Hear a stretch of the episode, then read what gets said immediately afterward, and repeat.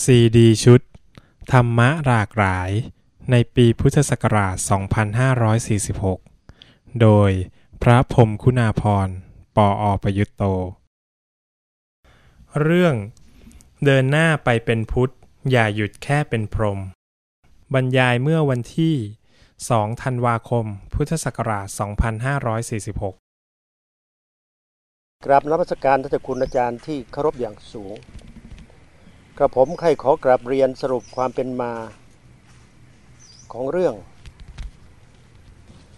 ด้วยสำนักงานคณะกรรมการการบรมศึกษา เปิดเผยผลคะแนนการทดสอบวัดความรู้ครั้งที่ 2 ทับ2546 ประกอบการสอบเอนทรานประจำปีการศึกษา 2547สำหรับนักเรียนชั้นม .6 ผลพบว่านักเรียนส่วนใหญ่กว่า 90% สอบตกได้คะแนนไม่ถึง 50 คะแนนจากคะแนนเต็ม 100 คะแนน โดยเฉพาะวิชาหลักคือภาษาไทย สังคมศึกษาภาษาอังกฤษคณิตศาสตร์และวิทยาศาสตร์ กรณีนี้มีการวิพากษ์วิจารณ์กันอย่างกว้างขวางว่า สาเหตุน่าจะมาจากปัจจัยอะไรบ้าง บ้างก็ว่านักเรียนยังเรียนไม่ครบหลักสูตร และมาทดสอบวัดความรู้ก่อนที่จะจบหลักสูตร บ้างก็ว่าสำนักงานคณะกรรมการการบรมศึกษาออกข้อสอบที่มีเนื้อหาสาระเกินหลักสูตร ข้อสอบยากเกินไปบ้างก็ว่าอ่าสำนักงานคณะกรรมการรวมศึกษาเนี่ยก็อ้างว่าโรงเรียนในระดับมัธยมเนี่ยสอนให้เด็กเนี่ยคิดไม่เป็นวิเคราะห์ไม่เป็น ค่อนข้างจะเน้นวิชาท่องจำแต่เพียงอย่างเดียว ส่วนข้อสอบของสำนักงานคณะกรรมการการรวมศึกษาเนี่ยก็ค่อนข้างเน้นข้อสอบที่เป็นการคิดการวิเคราะห์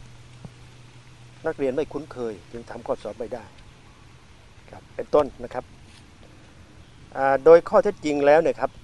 หลักสูตรมัธยมศึกษาตอนปลายพศ 2521 ฉบับปรับปรุงพศ 2533 เนี่ย ที่ใช้อยู่กับนักเรียน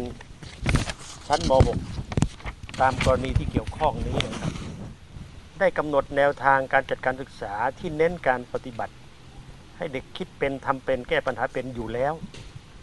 เมื่อผลออกมาเป็นเช่นนี้ก็น่าจะสะท้อนถึงความบกพร่องของบริบทที่เกี่ยวข้องหลายส่วน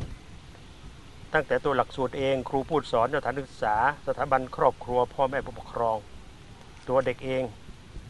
รวมจนถึงบริบทอื่นๆ ทางสังคม กระผมจึงใคร่ขอความเมตตาจากท่านเจ้าคุณอาจารย์กรุณาได้แสดงทัศนะในประเด็นที่ว่า กระบวนการเรียนการสอนที่ส่งเสริมให้นักเรียนรู้จักคิด รู้จักวิเคราะห์ หรือรู้จักคิดเป็นวิเคราะห์เป็นนั้นน่ะตามแนวตามแนวหลักธรรมในพระพุทธศาสนาเนี่ยมีหลักธรรมอะไรบ้างหรือไม่ข้อใด และหลักธรรมเหล่านั้นสามารถที่จะปลูกฝังสั่งสอนให้เกเด็กนักเรียนได้อย่างไรขอกราบนิมนต์เพื่อคุณอาจารย์ ขอเจริญพร อนุโมทนา ท่านอาจารย์รองประธานกรรมการ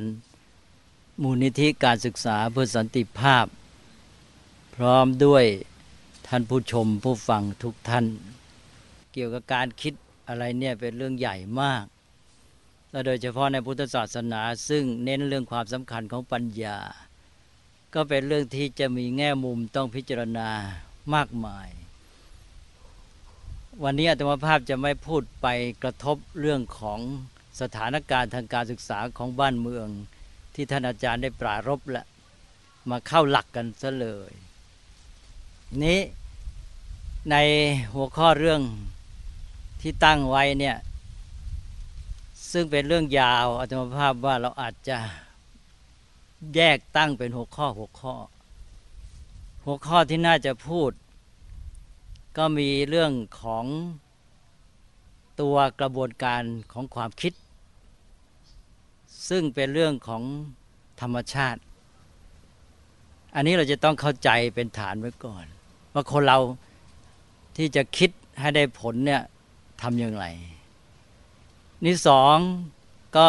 เป็นเรื่องของปัจจัยต่างๆ ที่มาเกื้อหนุนในการคิด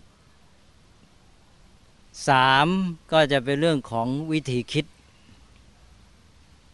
แล้วสี่ก็เป็นเรื่องปฏิบัติการในการฝึกคนให้รู้จักคิด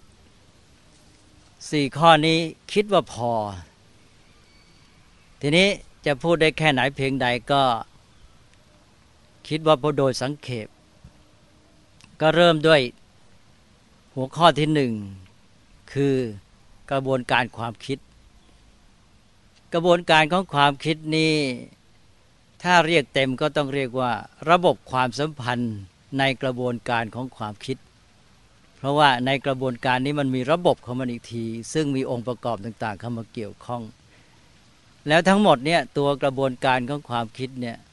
เราก็ต้องมองว่ามันเป็นส่วนหนึ่งในกระบวนการพัฒนาปัญญา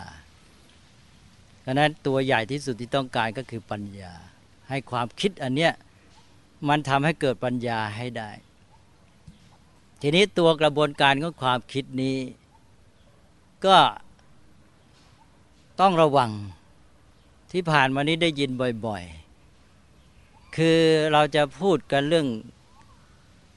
เด็กมีปัญหา เอาแต่ท่องจำแล้วก็ไม่รู้จักคิด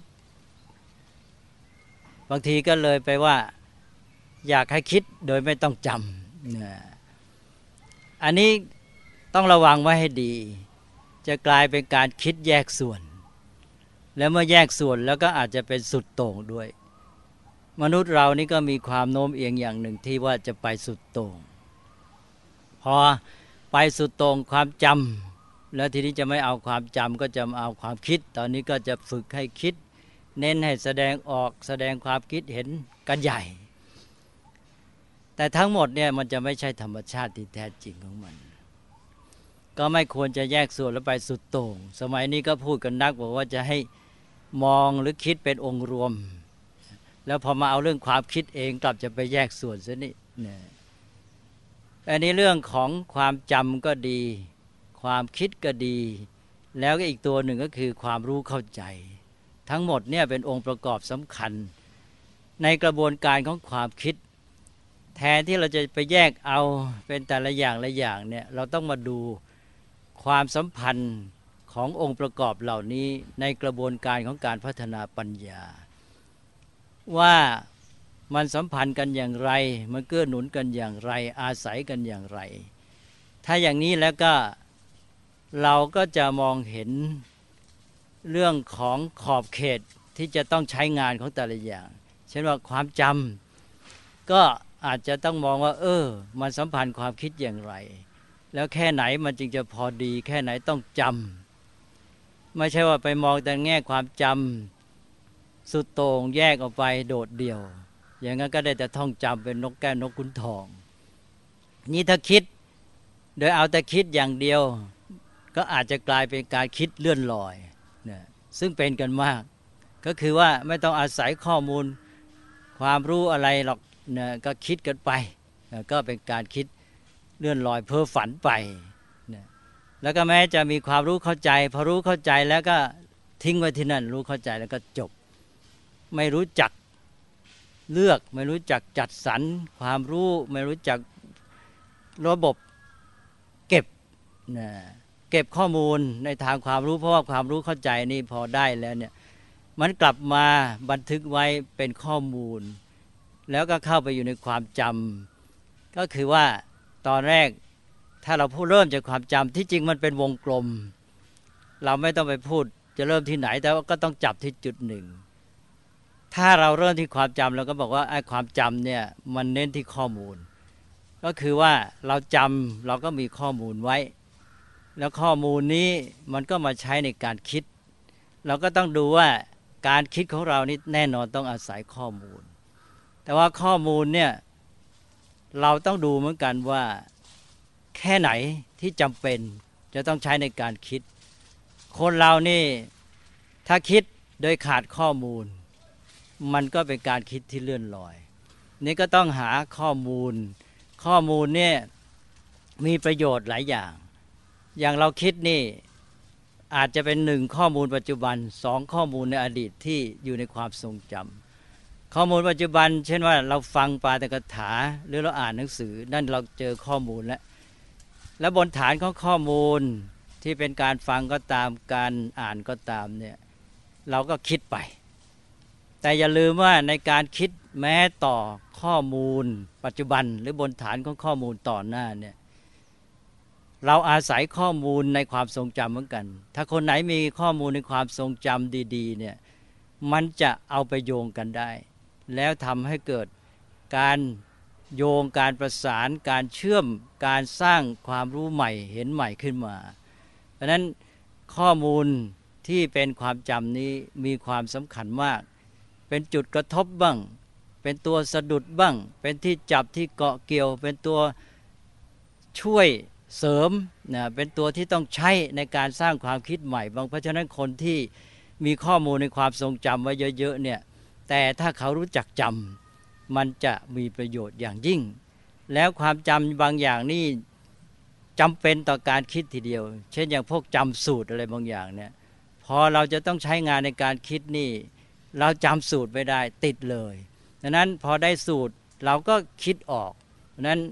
เรื่องความจำกับความคิดนี่ต้องให้มองเห็นความสัมพันธ์ แล้วเราจะกำหนดได้ว่าเราจะต้องให้จำแค่ไหนนี่ก็ที่เหลือจากจำเราก็จดเพราะฉะนั้นจำนี่คู่กับจด เราก็แบ่งได้ว่าแค่ไหนจำแค่ไหนจด แล้วส่วนที่จดไว้เนี่ย เราไว้ใจไม่ได้ทีเดียว บางคนจะนึกว่าโอ้ไม่ต้องจำแล้วจดแล้ว หรือบันทึกใส่ไว้ในคอมพิวเตอร์แล้ว แต่ว่าบางทีลืมไปเลย ไม่รู้ว่าตัวนี้มีข้อมูลอะไรได้ซ้ำเพราะฉะนั้นบางทีข้อมูลที่จดไว้บันทึกไว้ก็เลยไม่เกิดประโยชน์ นั้นสำคัญอย่างยิ่งจะต้องกำหนดให้ได้ว่าข้อมูลอะไรที่ควรจะต้องจำและจำเป็นสำหรับการคิดแล้วมีประโยชน์ต่อการคิด เพราะฉะนั้นคนที่จำได้ดีนี้ก็ได้เปรียบในการคิด แล้วจะคิดบนฐานของข้อมูล คิดไม่เลื่อนลอย เพราะนั้นอันนี้อันที่หนึ่งก็ไปอ่านว่าความสัมพันธ์ระหว่างจำกับคิด ต่อไปเมื่อคิดอ้าวก็คิดอย่างมีจุดหมายไม่ใช่คิดเลื่อนลอย คิดบนฐานของข้อมูลแล้ว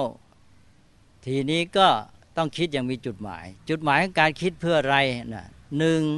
เพื่อรู้เข้าใจเข้าถึงความจริง เราต้องการรู้ความจริงของสิ่งทั้งหลายเราก็คิดนะคิดแบบนี้เรียกว่าให้รู้เข้าใจ แล้วก็เข้าถึงความจริง คิดอีกอย่างหนึ่งก็คิดที่จะทำคิดที่จะสร้างสรรค์ คิดจะแก้ปัญหา คิดจะใช้ประโยชน์ ก็คือคิดที่จะใช้การปฏิบัติการคิดใช้ประโยชน์นั่นเอง เอาความรู้นั้นไปใช้ประโยชน์ ก็ตกลงว่าตอนนี้การคิดก็จะมีจุดหมาย แล้วก็ครบกระบวนการ ก็เหมือนกับว่าเป็นวงกลม เป็นวงล้อมีสามส่วนหนึ่งก็คือเป็นเรื่องความจำที่มีข้อมูลให้แก่การคิดสองก็การคิดที่มีความมุ่งหมายโยงไปหาการรู้เข้าใจความจริง และการที่จะนำไปใช้ประโยชน์ พอได้อย่างนี้แล้วก็เป็นวงกลม วงกลมนี้ก็หมุนไปก็เดินหน้าไปก็เกิดการพัฒนาของปัญญา พร้อมกันนั้นในวงกลมภายในที่มี จำมีข้อมูลให้แก่การคิด คิดแล้วได้ความรู้ความเข้าใจ ความรู้ความเข้าใจนั้นนำมาจัดสรรเลือกด้วย เลือกดูอันไหนที่ควรจะจำไม่ควรจำจัดสรรวางระบบเก็บ เก็บไว้แยกส่วนว่าส่วนไหนจำส่วนไหนจด แล้วก็จำนี่ก็มาเป็นข้อมูลให้แก่การคิดการคิดก็ไปสู่การรู้เข้าใจใช้ประโยชน์ แล้วก็ได้ความรู้มาเป็นข้อมูลให้แก่ความจำต่อไปไอ้วงกลมภายในก็หมุนไป ตัวคนก็พัฒนาไป พร้อมกันนั้นประโยชน์ที่ออกไปภายนอกจากวงล้อแห่งความคิด หรือวงล้อกระบวนการของการพัฒนาปัญญานี้ ก็คือผลผลิตจากการคิดการรู้เข้าใจนั้น ก็ออกมาเป็นเรื่องของความรู้จักจัดสรร สร้างสรรค์แก้ปัญหาทำประโยชน์ต่าง ๆ ก็พัฒนาโลกพัฒนาสังคม พัฒนาอารยธรรมข้างนอกก็หมุน วงล้อแห่งความคิดของมนุษย์ก็เดินไปเนี่ยสกลงว่าโลกมนุษย์เนี่ยสร้างขึ้นด้วยความคิด ความคิดเนี่ยเป็นตัวสร้างโลก เพราะนั้นสร้างทั้งโลกสร้างทั้งชีวิตในตัวเราแล้วนี่ไอ้วงกลมวงล้ออันนี้มันก็หมุนไปแล้วก็เจริญพัฒนาไป ข้างนอกมันก็ออกมาเป็นผลิตผลทางปัญญาทำให้โลกเจริญก้าวหน้ามีอารยธรรมยิ่งขึ้น ตกลงว่าอันนี้เราต้องจับให้ชัดในเรื่องของความสัมพันธ์ในระบบขององค์ประกอบที่อยู่ในกระบวนการของความคิด ที่จะทำให้เกิดการพัฒนาปัญญาพอได้อย่างนี้แล้วมันก็จะเป็นการคิดที่มีความหมายเป็นประโยชน์ ไม่ใช่เป็นความคิดที่ขาดฐาน ไม่มีจุดหมายกลายเป็นความคิดที่เลื่อนลอยไป เวลานี้ต้องระวังเพราะพูดกันเน้นบ่อยเหลือเกิน ชอบให้เด็กแสดงความคิดเห็น ถ้าเป็นอย่างนี้ระวังเถอะเด็กไทยจะคิดเห็นกันมากเหลือเกินกล้าแสดงออกไวแต่ก่อนไม่กล้าแสดงออก คือเด็กไทยเนี่ยไวหรือการปรับตัว ไม่ใช่เด็กไทยละคนไทยเป็นมาแต่ไหนแต่ไรแหละอารยธรรมวัฒนธรรมที่รับจากเมืองนอกเนี่ยแต่ก่อนไม่เคยเป็นเดี๋ยวเดียวคนไทยล้ำหน้าฝรั่งแล้วเนี่ยไอ้เรื่องคิดเห็นก็เหมือนกันต่อไปก็แสดงความคิดเห็นล้ำหน้าฝรั่ง แต่ว่าจะได้สาระหรือเปล่าเนี่ยถ้าไม่รู้จัก ปฏิบัติให้ถูกต้องตามกระบวนการของความคิดในทางธรรมชาติแล้วเนี่ยอาจจะเกิดผลเสียมากกว่าผลได้เพราะนั้นก็เลยคิดว่าเป็นเรื่องสำคัญที่จะต้องให้กระบวนการของความคิดเนี่ยระวังหนึ่งก็อย่างที่ว่าอย่าให้เป็นเรื่องแยกส่วน แล้วก็กลายเป็นสุดโต่งไปสองก็อย่าให้เป็นการคิดที่เลื่อนลอย คือเป็นการคิดที่ขาดฐานไม่มีจุดหมาย กลายเป็นว่าไม่มีประโยชน์ กลายเป็นความคิดที่เลื่อนลอยอย่างที่ว่า นะก็ถ้าทำได้ถูกต้องมันก็เป็นวงล้อแห่งกระบวนการพัฒนาปัญญาที่จะหมุนไปสู่ความเจริญพัฒนาของชีวิตและสังคมและของอารยธรรมของโลกต่อไป นี้ก็อยากจะผ่านไปเลย ทีนี้ก็ต่อไปสู่หัวข้อที่สองหัวข้อที่สองก็คือเรื่องปัจจัยต่างๆ ที่จะมาเกื้อหนุนกระตุ้นตลอดจนกระทั่งบีบให้คนคิด อันนี้เป็นเรื่องสำคัญเหมือนกัน ก็มาพูดกันว่าเด็กไทยไม่รู้จักคิด ที่ว่าเด็กไทยไม่รู้จักคิดนี่มีความหมายว่าอย่างไรหนึ่งไม่รู้จักคิดก็คือว่าคิดเหมือนกันแต่แกคิดออกนอกลูกนอกทามที่เราคิดว่าเรียกว่าคิดไม่เป็น ก็คือคิดฟุ้งซ่าน คิดเพ้อฝันเลื่อนลอย ทางพระเรียกว่าคิดปรุงแต่ง ก็พูดง่าย ๆ ว่าคิดปรุงแต่งฟุ้งซ่าน เพ้อฝันเลื่อนลอย นะคิดโศกเศร้าเหงาหงอย ทุกระทมตรมใจอย่างนี้เรียกว่าเป็นเรื่องของความคิดแบบปรุงแต่ง เรียกว่าเป็นความคิดเป็นธาตุอารมณ์ ทิศอย่างนี้เรียกว่าเป็นธาตุอารมณ์นะนะแล้วก็ไม่ได้ประโยชน์อะไรแล้วก็เกิดความทุกข์ด้วยนะคิดอย่างนี้ไม่ถูกต้องนะแทนที่จะคิดอย่างนี้ ก็ใช้ได้เหมือนการเกิดคิดทิศทุกข์ระทมขึ้นมาก็ก็ต้องเอาเป็นทุกข์เนี่ยกลับมาเลยพลิก พลิกทุกมาเป็นตัวกระตุ้นกำลังใจให้มีกำลังใจลุกขึ้นมาต่อสู้ จะแก้ไขความทุกข์นั้น แล้วก็เอาทุกข์เป็นแบบฝึกหัดในทางปัญญา ว่าเราเจอแบบฝึกหัดแล้วเนี่ยคนฝึกตัวด้วยแบบฝึกหัดแล้วมันจะเจริญพัฒนาปัญญา พลิกเลยนะถ้าคิดอย่างนี้เรียกว่าคิดเป็นแหละแต่เอาไว้ละยังไงเราจะไปสู่การคิดเป็น ก็เลยจะต้องมีวิธีปฏิบัติกันต่อไป ก็ตอนนี้ก็คือปัญหาเรื่องว่า ทำความเข้าใจกันเรื่องที่ว่าเด็กไทยไม่รู้จักคิดเนี่ยก็ก็คิดไม่ถูกก็ย้ำอีกทีว่า คิดปรุงแต่งคิดฟุ้งซ่าน เพ้อฝันเลื่อนลอย เป็นธาตุอารมณ์นะถ้าคิดอย่างนี้ก็ใช้ไม่ได้อันนี้ว่าเพราะว่าไม่คิดแบบเพ้อฝันเลื่อนลอยปรุงแต่ง ก็ไม่คิดทีนี้ อาการที่เราบอกว่าไม่รู้จักคิดเนี่ยเราหมายถึงว่าไม่คิดในทางที่ถูกต้องที่จะเป็นประโยชน์ ก็การไม่รู้จักคิดเนี่ยก็ต้องเริ่มจากมาการไม่คิด อันนี้เราตัดออกไปแล้วนะเรื่องการคิดปรุงแต่งเพ้อฝันเลื่อนลอยนั้นคนละด้าน ทีนี้มาเรื่องไม่รู้จักคิดเนี่ยการไม่รู้จักคิดมันก็เริ่มจากไม่คิดนะคือเด็กแกไม่คิดอะนะ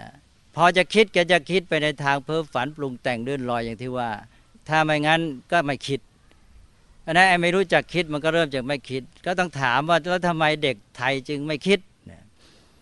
แกไม่คิด เพราะแกหนึ่งไม่อยากคิดสองแกไม่ต้องคิดสามแกไม่เคยคิดนะเออสามอย่างนี้แหละสำคัญมากหนึ่งไม่อยากคิดนะก็คนไม่อยากคิดมันก็หยุด มันก็ไม่เดินหน้า ทีนี้สองคนไม่อยากคิด แต่ว่ามันมีสถานการณ์บีบคั้น ก็ทำให้ต้องคิดอันนี้สำคัญเหมือนกันนี่การที่ต้องคิดนี่ก็ยกตัวอย่าง เช่น ภัยอันตราย สถานการณ์บีบบังคับเนี่ยการที่พึ่งใครไม่ได้ต้องพึ่งตนเอง ยกตัวอย่างง่าย ๆ เอาอย่างพวกนี้ก็แล้วกันอย่างพวกยิวเนี่ยนะพวกยิวนี่ประเทศเขาก็เล็กมีประชากรก็น้อยนะแค่อะไรเดี๋ยวนี้หกเจ็ดล้านคนมั้งประมาณนั้นอาตมาก็ไม่ได้ดูสถิติให้แน่นอน แต่ว่าภัยอันตรายรอบด้านเนี่ยตัวนี้มีแต่ว่าเขาจะเอาตายอยู่ทุกวัน เพราะฉะนั้นต้องคิดนะคิดหาทางรอด ก็ต้องคิดแล้วก็ต้องทำคือต้องทำนั่นแหละทำให้ต้องคิด ต้องทำก็เพื่อให้ตัวอยู่รอดแล้วก็ต้องคิดอันนี้สถานการณ์บีบคั้น หรืออย่างประเทศอเมริกาพวกฝรั่งนี่ ก็มีระบบแข่งขัน ประเทศอเมริกานี่ไม่ใช่ว่าสุขสบายเท่าไหร่นะไม่เหมือนเมืองไทยเมืองไทยสุขสบายกว่า ฝรั่งมีกินมีใช้บริโภคสะดวกจริง แต่ว่าไอ้แกมีระบบแข่งขันบีบคั้นตลอดเวลาแกมีทุกข์มาก ระบบแข่งขันที่ทำให้ต้องพึ่งตนเองต้องเร่งรัดตัวเองเนี่ยมันทำให้คิด เพราะฉะนั้นคนต้องคิดนี่ก็คือว่าสถานการณ์สภาพแวดล้อมมาบีบบังคับให้ต้องคิด และก็สามก็คือไม่เคยคิด ไม่เคยคิด หมายความไม่เคยชินกับการคิด ไม่มีนิสัยในการคิดได้ไม่ได้ฝึกอบรมมา วัฒนธรรมในการคิดไม่มีการศึกษาอบรมไม่ช่วย อันนี้อาจจะเป็นเมืองไทยได้หรือเปล่าให้ขอให้คิดดูแล้วก็ตกลงว่าสามอย่างเนี่ยอาจจะเป็นเหตุให้เด็กไทยไม่รู้จักคิด เริ่มด้วยไม่คิดคือหนึ่งไม่อยากคิดสองไม่ต้องคิดสามไม่เคยคิดนะทีนี้เราก็มาดูว่า เออแล้วจะทำยังไง เราก็มาแยกดูว่า อ๋อ ปัจจัยสำคัญทั้งหมดนี่นะก็แยกได้เป็นสองด้านหรือสองฝ่ายคือปัจจัยภายในกับปัจจัยภายนอกเรียกว่าปัจจัยที่ทำให้ไม่คิดหรือปัจจัยที่ทำให้คิดเนี่ยมีสองฝ่าย ปัจจัยภายในกับปัจจัยภายนอก นี้ปัจจัยภายในซะก่อน ปัจจัยภายในนี้ก็ง่าย เราก็พูดกันบ่อย คือใฝ่รู้ใฝ่ทำอยากรู้อยากทำอันนี้สำคัญ เราอาจจะเริ่มได้ใฝ่ทำก่อน อยากทำคนเรามันอยากทำอะไรเนี่ยมันเป็นตัวบีบบังคับ เรียกร้องเองให้ต้องคิดนะเออ ฉันจะทำอันนี้แล้วจะทํำยังไงล่ะ มันก็ต้องรู้สิไม่รู้แล้วจะไปทำไงใช่ไหมนะไอการที่ต้องทำเนี่ยการที่จะทำแม้จะไม่ต้องทำแต่ว่าตัวอยากทำพออยากทำใฝ่ทำอยากจะทำขึ้นมา มันก็เรียกร้องว่าเธอต้องรู้ เมื่อเธอต้องรู้ เธอต้องหาความรู้ มันก็เลยทำให้เป็นปัจจัยผลักดันให้เด็กหาความรู้ แล้วก็สองนอกจากหาความรู้แล้วต้องคิด แล้วจะคิดเพื่อจะทำเนี่ยจะทำยังไงก็ต้องคิดใช่ไหมล่ะหมอเพราะฉะนั้นมันก็มาด้วยกัน นี้ก็ถ้ามีความใฝ่ธรรมมันก็บังคับให้มีความใฝ่รู้นี้เด็กไทยมีไหมความใฝ่รู้ใฝ่ธรรม ทั้งสองอย่างนี้เราบอกว่าขาด เพราะฉะนั้นนี่ แสดงว่าปัจจัยภายในเราไม่มีแล้ว ถ้าเด็กมีความใฝ่ทำอยากทำอยากสร้างสรรค์ทำอะไรโน่นทำอะไรนี่ อยากจะประดิษฐ์อะไรต่างๆ เดี๋ยวมันก็คิดค้น มันก็หาความรู้มันก็มากันเป็นกระบวนไปเลย เพราะฉะนั้นใฝ่รู้ใฝ่ธรรมหรือจะเอาตัวใฝ่ธรรมนี่เป็นสำคัญก็แล้วแต่ทางพระเรียกว่าฉันทะ ตัวนี้ต้องมีถ้ามีฝันทะฉันทะใฝ่ธรรมแล้ว ก็เรียกร้องความใฝ่รู้แล้วก็เรียกร้องการคิด มันก็เป็นตัวบีบบังคับภายใน เรียกว่าปัจจัยภายในสองปัจจัยภายนอก ปัจจัยภายนอกก็ที่สำคัญก็คือสภาพแวดล้อมสถานการณ์อย่างที่ยกตัวอย่างเมื่อกี้ก็คือหนึ่งเขาภัยอันตราย แล้วก็สองก็คือสภาวะของการดำเนินชีวิต เช่น การแข่งขันการบีบรัดต่างๆเนี่ยทำให้คนต้องคิด แล้วก็ ปัจจัยภายนอกอีกอย่างหนึ่งที่สำคัญก็คือเป็นพื้นของสังคมนั้นๆ ได้แก่วิถีชีวิตวัฒนธรรมการศึกษาอบรมนี่ถ้าอันนี้ก็อยู่ในข้อที่ว่าไม่เคยคิดหรือไม่เคยชินกับการคิด ถ้าหากว่าเราไม่มีวัฒนธรรมในการคิด ไม่ฝึกกันมาตั้งแต่เด็กตั้งแต่ในบ้าน ตั้งแต่ในครอบครัวไปโรงเรียนก็ไม่ได้เสริมขึ้นไป ก็ไม่มีนิสัยในการคิดแล้วมันจะไปคิดอะไร มันเจออะไรมันก็ไม่อยากคิดนะแล้วตรงกันข้ามก็คือ ตรงข้ามกับสถานการณ์บีบคั้นเช่นภัยอันตรายเนี่ยที่สำคัญก็คือก็คือฝ่ายตรงข้ามได้แก่ความสุขสบาย ความรุ่มหลงบ่มาพอคนสุขสบาย เพลิดเพลินมันก็เอาแล้วมันก็มีความโน้มเอียงที่จะเฉยมันก็จะไปเสพสนุกสนาน ก็เลยไม่ต้องคิดอย่างที่ว่าแล้วทีนี้ซับซ้อนไปกว่านั้นก็คือว่าบางทีทั้งๆทที่มีภัย แต่ว่ามันมีความซับซ้อนทางสังคมที่ทำให้คนเนี่ยไปเพลิดเพลินกับการเสพบริโภค คนก็เลยทั้งๆทที่มีภัยก็มัวเพลินพอมีภัยแต่มัวเพลินช่อาจจะมีเหยื่อล่อจากสังคมอื่นที่เขาหาผลประโยชน์ทางธุรกิจเป็นต้น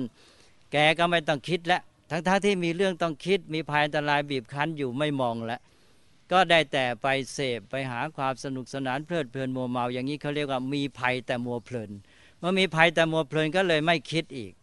เสร็จแล้วพวกนี้จะต้องลำบากมาก เพราะว่าภัยนั้นจะมาถึงขั้นที่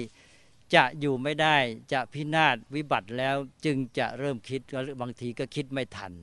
อันนั้นก็ไปอ่านว่าเรื่องนี้จะต้องมาพิจารณากันให้มากเอาและอัตมภาพก็ขอพูดเรื่องปัจจัยต่างๆ ในเรื่องของกระบวนการความคิดเนี่ยที่เราจะต้องเข้าใจ และเราจะเอาข้อไหนล่ะจะเอาเรื่องของ ปัจจัยภายในก็ต้องสร้างแน่นอน แล้วปัจจัยภายนอกทํำยังไง ปัจจัยภายนอกเราชอบไหมเรื่องภัยอันตราย เราก็ไม่ชอบ ระบบแข่งขัน เราก็เข้ามาแล้วอยู่ในระบบของโลก แต่เราก็บอกว่าไม่ดีเท่าไหร่ ทีนี้ที่ดีที่สุดก็คือสร้างไอ้ตัววัฒนธรรมในการแสวงปัญญา คือสภาพแวดล้อมวิถีชีวิตของสังคมนั้นที่ทำให้คนเนี่ยใฝ่รู้ใฝ่ธรรมแสวงหาความรู้อะไรต่างๆ ซึ่งมันจะต้องฝึกกันมา ตั้งแต่เด็กตั้งแต่เล็กแต่น้อย อันนี้อาตมาภาพก็ขอข้ามไปก่อน ให้เรามองที่หลักกันก่อน ก็ผ่านมาสองหัวข้อแล้วหัวข้อที่หนึ่งก็คือตัวธรรมชาติของกระบวนการความคิด แล้วข้อที่สองก็คือปัจจัยต่างๆ ที่เกื้อหนุนกระตุ้นบีบให้คิด และสามทีนี้ก็มาถึงเรื่องวิธีคิดและวิธีคิดนี่ก็เป็นเรื่องใหญ่ทีเดียวแหละรู้สึกว่าเราจะต้องเน้นกันที่หัวข้อที่สามคือวิธีคิด ทีนี้มาหัวข้อที่สามวิธีคิดนี่ มันก็โยงไปหาหัวข้อก่อนๆก็คือถ้าคนอยากคิดต้องคิด แล้วก็เคยชินกับการคิดอยู่แล้วเนี่ยมันก็เรียกหาวิธีคิดเอง นี่เขาอาจจะยังไม่มีวิธีการในการคิดที่ดี เรามีวิธีคิดที่ดีไว้ให้ อย่างพุทธศาสนาเนี่ยสอนวิธีคิดไว้มากมายพอคนเขาพร้อมแล้ว เขาอยากคิดเขาต้องคิด เขาเคยชินกับการคิด เขาจะคิดอยู่เรื่อย เราก็เอาวิธีนี้มาสนองให้เลยนี่ยวิธีในพุทธศาสนานี่เคยเสนอไว้ว่าสรุปไว้เป็นสิบวิธีคิดอันนี้ว่าวิธีคิดต่าง ๆ นี้ลักษณะทั่วไปมันก็จะมีลักษณะร่วมกันคือเป็นวิธีคิดที่ดี ที่เราเรียกว่าโยนิสมรสิการโยนิสมรสิการนี่มีลักษณะสำคัญ 4 ประการด้วยกัน คือหนึ่งคิดให้เห็น ทั่วตลอดทะลุปลุโปรงลงถึงต้นต่อรากเงา อันนี้หมายความว่าเขาเรียกว่ามองอะไรนี่ก็จะใช้เริ่มต้นตั้งแต่คำว่าทั่วตลอด ทั่วตลอดนี่ก็ลองดูก็แล้วการคำมันสื่ออยู่แล้วทั่วด้วยตลอดด้วย แล้วยังทะลุปลุโปรงลงไปถึงต้นต่อรากเงา อันนี้ถ้าใครคิดได้อย่างนี้ก็ได้ลักษณะที่หนึ่งและเป็นลักษณะความคิดที่เป็นโยนิสมรสิการ ต่อไปลักษณะที่สองก็คือว่า คิดเป็นลำดับมีขั้นตอน คิดมีขั้นตอนเป็นลำดับคนที่เขาคิดเป็นนี่เขาคิดเป็นลำดับเป็นขั้นตอน เหมือนกับคนทำงานทั่วไปที่เขามีแผนเนี่ยวางแผนในการทำงานว่ามีลำดับอย่างนั้นอย่างนั้นทำอันนั้นก่อนนี้ก่อน คนคิดที่เขาคิดเป็นเนี่ยเขาคิดมีลำดับนะจะต้องไปอย่างนั้นงั้นงั้นไม่งั้นมันก็จะยุ่งไปหมด คิดเตลิดเปิดเปิงคิดข้ามขั้นคำตอนอะไรต่างๆ คิดไม่เป็นเรื่องเป็นราว เพราะฉะนั้นต้องคิดเป็นขั้นเป็นตอนมีลำดับ อันนี้เรียกว่าทำให้มีทางไปเลยทีเดียวพอมีขั้นมีตอนเป็นลำดับเนี่ยมันจะเป็นทางชัดไปเลย และไอ้ทางตัวนี้มันก็จะพุ่งไปเข้าหาข้อที่หนึ่งที่จะทำให้คิดทะลุปลุกโปร่งทั่วตลอดทางนี้ไปถึงไหนมันก็ไปหมดและได้หมด ได้ทั้งทั่วได้ทั้งตลอดมันก็เรามีรถยนต์ที่วิ่งไปเนี่ยเราก็วิ่งไปตามถนนหนทาง นะไปตามลำดับแล้วเราก็ไปทั่วด้วยตลอดด้วยถึงต้นตอรากเงาอย่างไรก็ไปได้ นี่ต่อไปที่สามพอเรามีลักษณะการคิดที่ว่าหนึ่งก็คือทั่วตลอดอย่างที่ว่าแล้วสองก็คือเป็นขั้นตอนมีลำดับ แล้วทีนี้เราก็เอาวิธีการต่างๆ มาสนอง ก็มีการคิดที่ถูกวิธีนี่เป็นข้อที่สามคิดถูกวิธีตอนนี้เราวิธีการต่างๆ ก็เข้ามา วิธีการนั้นก็มีมากมาย เช่น คิดแยกแยะ วิเคราะห์องค์ประกอบว่า เออ สิ่งนี้สิ่งนี้มันเกิดจากอะไรบ้างประกอบกันมันจึงได้เกิดเป็นอันนี้ขึ้น หรือคิดแยกแยะในแง่ของทางเลือกว่า เออ เรื่องนี้วิธีทำมีทางเลือกได้หลายอย่างห้าอย่างสิบอย่างทางเลือกไหนดีที่สุดเหมาะแก่เราเราจะทำได้ในสถานการณ์นี้ แล้วก็แยกแยะเรื่องความเป็นไปได้อย่างอื่น เออเราทำไปอย่างนี้เรามาติดตัน แล้วเอาเราจะไปตันทำไมล่ะเราก็คิดหาทางเป็นไปได้อย่างอื่น เหมือนอย่างพระพุทธเจ้า ทรง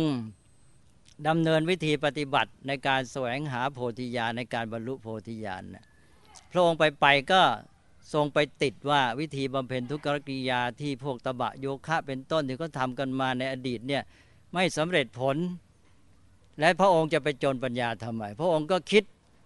ทางแห่งความเป็นไปได้อย่างอื่นอ้าวแล้วมันจะมีทางเป็นไปได้อย่างอื่นไหมก็คิดไป เนี่ยอย่างเงี้ย คิดหาทางเป็นไปได้อย่างอื่นนะคิดดูมองสิ่งทั้งหลายทั้งด้าน แง่ดีแง่เสีย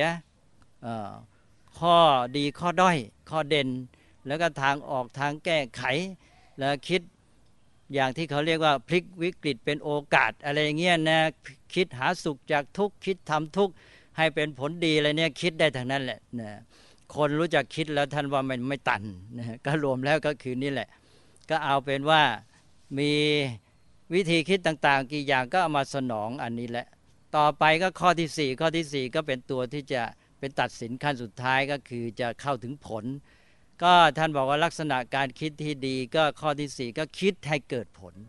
คิดให้เกิดผลก็มีสองอย่างก็อย่างที่บอกแล้วคือการคิดต่างๆเนี่ยมันจะมีจุดหมายโดยคร่าวๆเนี่ยย่อยแยกเป็นสองแบบ แบบหนึ่งก็คือเข้าถึงความจริง คิดให้เกิดความรู้ความเข้าใจเข้าถึงความจริง โดยปกติเราคิดเราศึกษาอะไรเนี่ยหนึ่งก็คือเพื่อเข้าถึงความจริง ให้รู้ความจริงของสิ่งนั้น อย่างพวกนักวิทยาศาสตร์เนี่ยก็คิดพยายามเข้าถึงความจริงของธรรมชาติ เหตุปัจจัยระบบความสัมพันธ์เป็นยังไงมองให้มันถึงนี่เรียกว่าคิดให้เกิดผลอย่างที่หนึ่ง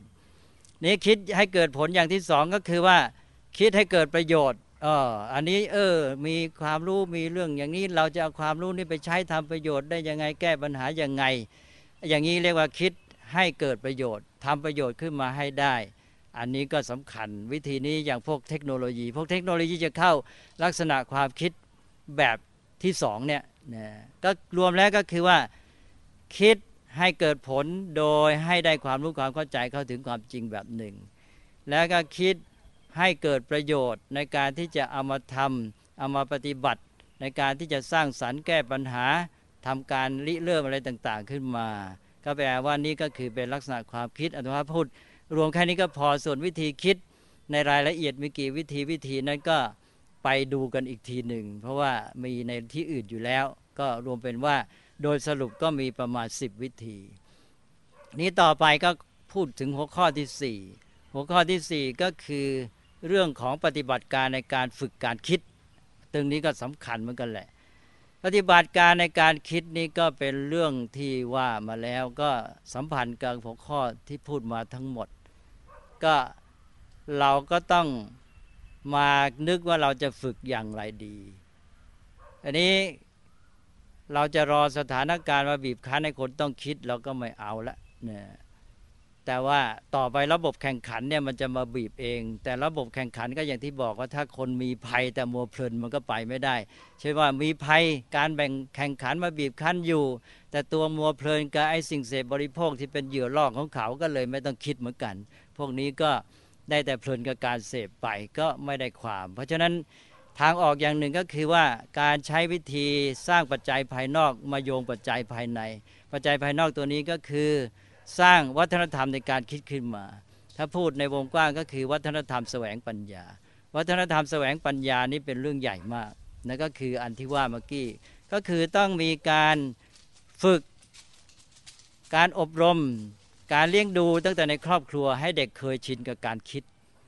จนกระทั่งคิดเป็นนิสัย มีนิสัยในการคิดเอาแล้วทีนี้ถ้าอย่างนี้แล้วก็เกิดวัฒนธรรมแน่ ถ้าได้ตั้งแต่ในครอบครัว อันนี้เรามีไหมการฝึกอบรมที่จะมาเป็นปัจจัยภายนอกทางวิถีชีวิตวัฒนธรรม วัฒนธรรมของเรานี่มันขาดตรงนี้แหละเพราะนั้นเราต้องเริ่มสร้างกันขึ้นมา ส่วนสังคมฝรั่งนั้นเขามีมาวัฒนธรรมในการคิดในการแสวงปัญญา เพราะไอ้ตัวปัจจัยภายนอกข้อภัยอันตราย เรื่องการแข่งขัน การต่อสู้เป็นต้นมาบีบก่อนพอบีบนานๆเข้ามันต้องคิดต้องคิดต้องคิดคิดไปคิดมาคิด จนกระทั่งชินเลยกลายเป็นวัฒนธรรมแห่งการคิดไป นั้นไอ้เรื่องภัยอันตรายที่บีบคั้นให้ต้องคิด กับวัฒนธรรมในการคิดมันก็เลยมาโยงกัน ในที่สุดมันก็เกิดผลกลายเป็นวัฒนธรรมในการคิดในการแสวงปัญญา ในการหาความรู้ นี้เราก็มาเอาตัวที่เป็นปัจจัยภายนอกที่สำคัญก็คือวัฒนธรรมเนี่ย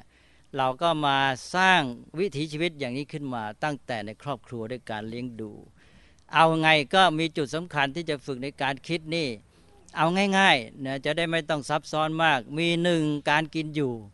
การกินอยู่เสพบริโภคในครอบครัวเนี่ยอย่างที่พระท่านสอนการพอเริ่มต้นมาฝึกเป็นพระกับปฏิสังขายโย นิโสปินดปาตังข้าพเจ้าพิจารณาได้ละแยบคาย จึงได้บริโภคอาหารนี้ว่า เออ กินนี่เพื่ออะไรนะเด็กไม่เคยถูกถามไม่เคยคิดเนี่ยแค่กินก็ยังไม่เคยคิดเลย เราต้องถามเด็กให้เด็กรู้เข้าใจความมุ่งหมาย ตั้งแต่การเป็นอยู่ การเสพบริโภค การใช้ปัจจัยสี่การกินอาหารการใช้เสื้อผ้าเครื่องนุ่มห่มให้รู้วัตถุประสงค์ถามเลย หนู เอ๊ะที่เรากินอาหารนี่กินเพื่ออะไร เออ เด็กก็ไปคิดดูก็เริ่มได้ความและต่อไปเด็กก็จะเข้าใจนะว่าที่เรากินนี้เรากินเพื่อหล่อเลี้ยงร่างกายบำรุงให้แข็งแรง ซ่อมแซมส่วนสึกหรอ แล้วก็ร่างกายของเราจะได้มีกำลังมีสุขภาพดีแล้วเราไปทำงานทำการได้ เอ๊ะที่แท้นี่เราไม่ใช่กินเพียงเพื่ออร่อยอร่อย เพื่อโก้เก๋แสดงฐานะนะอันนั้นเป็นเพียงตัวประกอบเสริมตามค่านิยม ไม่ใช่ตัวแท้ตัวจริง เสื้อผ้าเพื่ออะไรต้องคิดต้องรู้ อย่างนี้เรียกว่ารู้จักประมาณแล้วก็กินเสพบริโภคด้วยปัญญา ทีนี้ต่อไปขยายไปพวกเทคโนโลยีอะไรก็เหมือนกันพ่อแม่ก็จะถามอยู่เรื่อย ให้รู้ว่าเด็กเนี่ยจะไปซื้ออะไรเออหนูจะซื้ออันนี้เนี่ยหนูต้องการเอามาใช้ประโยชน์ยังไง อย่างเด็กจะซื้อคอมพิวเตอร์ อ้าวหนู ไปไปเขียนมาวางแผนในการใช้คอมพิวเตอร์มาเสนอพ่อแล้วเราตกลงกันว่าจะซื้อนี่อย่างเงี้ยพ่อแม่เราเคยปฏิบัติไหม ไม่ใช่ว่าเออลูกอยากจะได้คอมพิวเตอร์แหมจำเป็นแล้วก็ไม่รู้คลุมคลุมเครือแล้วก็ไปซื้อมาให้สิ้นเงินเปลืองเงินทองปรากฏว่าเด็กก็ไปเล่นเกม นี่ถ้าหากว่าพ่อแม่เนี่ยจะฝึกสร้างวัฒนธรรมในการคิดในการพัฒนาปัญญา เป็นวัฒนธรรมแสวงปัญญา มันก็ไม่ยากหรอกก็เนี่ยพอเด็กจะซื้ออะไรอย่างง่าย ๆ ก็อย่างที่ว่าอ้าวมือถือหนูจะซื้อทำไมไปวางแผนมานะเด็กก็ต้องไปเขียนแล้วแกก็ต้องคิดแล้วใช่ไหมเลยพรนั้นระบบการกินอยู่เสพบริโภคทุกอย่างนี่เป็นกระบวนการที่ฝึกฝนการคิดได้เท่านั้น ก็คนเรามันก็ต้องฝึกจากนี้แหละ มนุษย์สมัยโบราณเขาเติบโตมาได้อย่างไร มันก็เติบโตจากชีวิตประจำวันที่กินอยู่เป็นอยู่เสพบริโภคใช้สอยสิ่งของคบหาผู้คนเป็นต้นเนี่ยมันต้องคิดหมด ทีนี้ว่าผู้ใหญ่ก็คือมีหน้าที่ที่จะนำเขาที่จะเป็นสื่อในการที่ทำให้เขาต้องคิดในการสร้างคำถามเป็นต้นพอสร้างคำถามให้สร้างกิจกรรมให้ไม่ต้องไปรอให้ครูหรอกนะทำแบบที่ว่าวางแผนในการใช้คอมพิวเตอร์เป็นต้นในพ่อแม่ก็ทำได้ เอาและนี่ก็การกินอยู่เสพบริโภคสองก็การฝึกในเรื่องของการรับการปฏิบัติต่อข่าวสารข้อมูล ข่าวสารข้อมูลในที่นี้ รวมทั้งข้อมูลหนังสือดังหาตำราเรียนอะไรต่าง ๆ ทั้งหมดของเขาด้วย อันนี้ก็เป็นเรื่องใหญ่จะปรากฏว่ายุคสมัยปัจจุบันในเด็กต้องเกี่ยวข้องกับพวกข่าวสารข้อมูลนี้อยู่ตลอดเวลา เราก็ให้เด็กใช้วิธีคิดเป็นแล้วทีเนี้ยฝึกไปในตัวเลย เดี๋ยวมาหมดแหละไอ้สิ่งต่างๆเหล่านี้มันเป็นปัจจัยเรียกร้องกันเองทางพระท่านบอกว่าพอทำถูกทางแล้วไอ้ตัวนี้ มันก็จะเป็นปัจจัย ไปบีบคั้นให้เรียกร้องตัวโน้นมาเอง ท่านบอกว่าเมื่อปัจจัยพร้อมแล้ว ผลมาเองไม่ต้องเรียกร้องเนี่ยมันเป็นธรรมชาติของมัน เพราะนั้นเราทำให้ถูกวิธีสร้างปัจจัยให้มัน แทนที่จะมาพูดกันอยู่ไปสร้างปัจจัยให้มัน เพราะปัจจัยมันเกิดขึ้นไอเหตุเหตุเกิดแล้วผลตามมาเอง เพราะฉะนั้นสิ่งสำคัญก็คือไปทำปัจจัย หรือพูดเต็มๆว่าไปทำเหตุปัจจัยขึ้นมาซะ ทำเหตุปัจจัยอันนี้ก็คือเรื่องข่าวสารข้อมูลนี่เด็กต้องพบอยู่ตลอดเวลา และปฏิบัติต่อมันให้เป็น ก็หลักของท่านง่าย ๆ อันนี้เอาแค่วิธีสั้นๆ รวบรัดก่อนก็คือหนึ่งพอเจอข่าวสารข้อมูล อันนี้เราเลือกได้แล้วว่าข้อมูลอันไหนเป็นประโยชน์ไม่เป็นประโยชน์ต่อเรา หรือต่อชีวิตหรือต่อการพัฒนาอะไรต่างๆ ก็ตามต่อตัวเองก็ตามต่อสังคมต่อครอบครัวเป็นต้น เราเลือกเห็นว่าข้อมูลนี้ ข่าวสารนี้ดีเป็นประโยชน์แล้วพอรับนี่ต้องเข้าใจทั่วตลอดเลยนะไม่ไม่เข้าใจไม่รู้ชัด ไม่เข้าใจความหมายแล้วก็ไม่ยอมผ่านนะถ้าจะจำเป็นมันไม่เข้าใจจริงๆบอกฝากไว้ก่อนนะนี่ต้องเอากันขนาดนี้เลยเด็กเรียนหนังสืออะไรนี่อ่านหนังสืออะไรถ้าเป็นเรื่องจำเป็นสำคัญแล้วต้องบอกว่าต้องอ่านชนิดที่ว่าเข้าใจจริง ๆ พอเข้าใจความหมายชัดเจนดีแล้วเอาแล้วทีนี้จับประเด็นได้ ว่าที่เขาพูดมาทั้งหมดที่เราเข้าใจเนื้อความทั้งหมด คือเข้าใจความหมายของมันน่ะแล้วเขาพูดอะไรตัวประเด็นอยู่ที่ไหน หรือไม่งั้นเราจับมาตั้งหัวข้อเองก็ได้เนี่ยอ่านไปหนึ่งหน้าสองหน้าสิบหน้า เราจับตั้งหัวข้อเลย ถ้าเด็กคนไหนนะอ่านหนังสือหนึ่งเข้าใจตลอดสองจับตั้งหัวข้อได้ เด็กคนนี้รับรองเลยเก่งแน่ ๆ เลย อย่างว่าพอจับตั้งหัวข้อได้ปั๊บนี่ต่อไปเด็กมาทีหน้ามองดูหัวข้อนี่กันนึกเนื้อหาออกหมดเลย เพราะแกเข้าใจความหมาย พอเวลาจะสอบนี่นะ เด็กที่เก่งอย่างนี้นะเขาไม่ไปเสียเวลาทวนเนื้อหาทั้งหมดหรอกเวลาเรียนนั่นเขาเข้าใจเนื้อหาหมดแล้ว ตอนแรกเข้าใจเนื้อหาก็หมายความเข้าใจความหมายของมัน แล้วเสร็จแล้วเขาก็ตั้งหัวข้อไว้ หัวข้อหนึ่งอาจจะแทนสามหน้าสิบหน้าอะไรต่างๆ แล้วหัวข้อเหล่านี้ก็มาเรียงอยู่ในหน้าเดียวเท่ากับหนังสือ 100 200 หน้า พอถึงเวลาเขาจะทวนสอบเขาก็มามองดูแผ่นเดียวเนี่ยดูหัวข้อที่หนึ่งว่าอย่างนี้อ่าก็นึกในใจถึงความหมายของมันทั้งหมด มองปลูดเดียวนึกออกหมดเลย หัวข้อที่หนึ่งได้เท่ากับสิบหน้า ไม่ต้องไปอ่านเลย หัวข้อที่สองว่าอย่างนี้ หัวข้อที่สองว่าอย่างนี้ก็นึกปลูดในใจมองออกหมดแล้ว ข้อที่สามข้อที่สามเกิดไม่แน่ใจว่าความหมายนี้ชักไม่ชัดอ้าวและเราก็รู้จุดเลย ว่าเออหัวข้อที่สามนี่เรายังไม่ชัด ก็ไปดูเฉพาะจุดเลย ไปดูไอ้ส่วนที่เรายังไม่เข้าใจนั้นให้มันแน่ใจชัดเจนขึ้นมา ข้อสามเราก็มั่นใจ ต่อไปเนี่ยเวลาจะสอบนี่ใช้เวลาแค่ไม่กี่วันหรอกนะฮะตอนเรียนนี่ใช้เวลาเยอะเด็กบางคนนี่มันเสียเวลาอ่านใหม่ ทีนี้เด็กที่เป็นนี่เก่งก็แกก็ไปหยิบกระดาษแผ่นเดียวที่แกเขียนหัวข้อไว้เนี่ย แกก็มาดูหัวข้อมาดูหัวข้อหัวข้อหนึ่งในใจหลับตามองเห็นหมดเลยเนื้อหาสว่างแจ้ง มองข้อที่สองเนื้อหาสว่างแจ้ง ข้อที่สามสว่างแจ้งหัวข้อสิบหมดเล่มแล้วสบายใจเลย สอบปุ๊บได้ปับ๊บเพราะฉะนั้นอันนี้มันไม่ใช่เรื่องที่ยาก เพราะนั้นก็เป็นอันว่านี่ก็คือการรับข้อมูลแล้วต่อไปก็ท่านบอกยังไม่จบ ต่อไปต้องหัดถ่ายทอดก็มาฝึกสิพูดให้คนอื่นฟัง เออ เรามีความเข้าใจอย่างนี้ พูดให้เขาเข้าใจตามที่เราเข้าใจได้ไหมพูดให้เขาเข้าใจได้อย่างที่เราต้องการให้เขาเข้าใจ อันนี้เป็นความสำเร็จขั้นที่หนึ่งนะพูดได้ไหมบางคนพูดยังไงเขาก็ไม่เข้าใจ ต้องฝึกให้ได้นะนี่ก็คือมันฝึกความชำนาญ จะพูดให้คนอื่นเข้าใจในตัวเองต้องเป็นแล้ว ถ้าคิดไม่เป็นแล้วมาพูดให้คนอื่นเข้าใจไม่ได้ พอคิดเป็นพูดให้คนอื่นเข้าใจต่อไปนี่เราพูดสำเร็จในการที่ว่าพูดให้เขาเข้าใจได้อย่างที่เราต้องการให้เขาเข้าใจ นี้ต่อไปอาจจะเก่งก็พูดให้เขาเชื่อได้อย่างที่เราต้องการให้เชื่อสามพูดให้เขา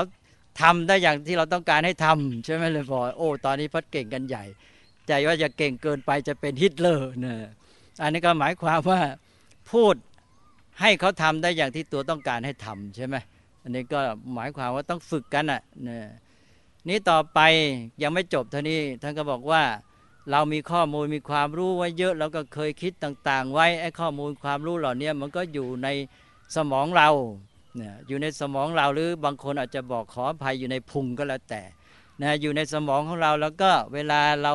จะใช้ประโยชน์เนี่ยเราต้องสามารถเรียกข้อมูลความรู้นั้นมาใช้ได้ทันที และสถานการณ์ปัญหาจะต้องแก้ปัญหาเรื่องที่จะริเริ่มสร้างสรรค์ทำอะไรก็ตามเนี่ยหรือแม้แต่ไม่มีอะไรเนี่ยจะคิดริเริ่มใหม่ ๆ ก็เอาข้อมูลความรู้ข้อคิดต่างๆ ที่มีอยู่ มาเชื่อมมาโยงมาประสานกัน สร้างเป็นความอย่างรู้อย่างเห็นใหม่ขึ้นมา พอได้ความรู้อย่างเห็นใหม่ อะไรวิสัยทัศน์วิสัยทัศน์มาหมด การคิดนี้เริ่มนักประดิษฐ์มาหมดเลย ตรงนี้ก็คือว่า การที่สามารถเชื่อมโยง ข้อมูลความรู้ที่มีอยู่แล้วเนี่ยมาสร้างสรรค์เป็นความอย่างรู้อย่างเห็นใหม่ทำให้เกิดการประดิษฐ์คิดค้นทำอะไรต่ออะไรก้าวหน้าไปได้ นี่จบได้แค่สี่ข้อเนี่ยทวนซะอีกทีหนึ่งอ่านรู้ฟังอะไรฟังอ่านฟังอะไรเข้าใจทั่วตลอดหมดสองพอเสร็จแล้วจับตั้งประเด็นเป็นหัวข้อได้ชัดเจน แล้วสามก็คือสามารถเอาไปถ่ายทอดให้ผู้อื่นรู้เข้าใจตามที่เราต้องการ แล้วก็สี่ก็เอาข้อมูลความรู้ที่มีอยู่นั้น มาเชื่อมโยงประสานกันสร้างเป็นความอย่างรู้อย่างเห็นใหม่ได้ อันนี้ก็คือกระบวนการของความคิดที่มันอยู่ในกระบวนการพัฒนาปัญญาที่ครบถ้วนกระบวนการเป็นวงจร เป็นวงล้อที่หมุนไป ต้องมีสามส่วนอันนี้เป็นปัจจัยแก่การหมุนกันไปอย่างที่บอกก็เหมือนกับโยงกลับไปหาตอนต้นที่บอกมีข้อมูลความรู้อยู่ในความจำข้อมูลความรู้ในความจำนั้น ก็มาเป็นฐานของความคิด แล้วพอคิดไปแล้วก็มีความหมายก็ทำให้ไอ้ข้อมูลความรู้นั้นออกไปสู่ความรู้ความเข้าใจความจริง แล้วก็เอาไปใช้ประโยชน์สร้างสรรค์แก้ปัญหาต่างๆได้นะแล้วก็หมุนไปชีวิตของตัวเพื่อพัฒนา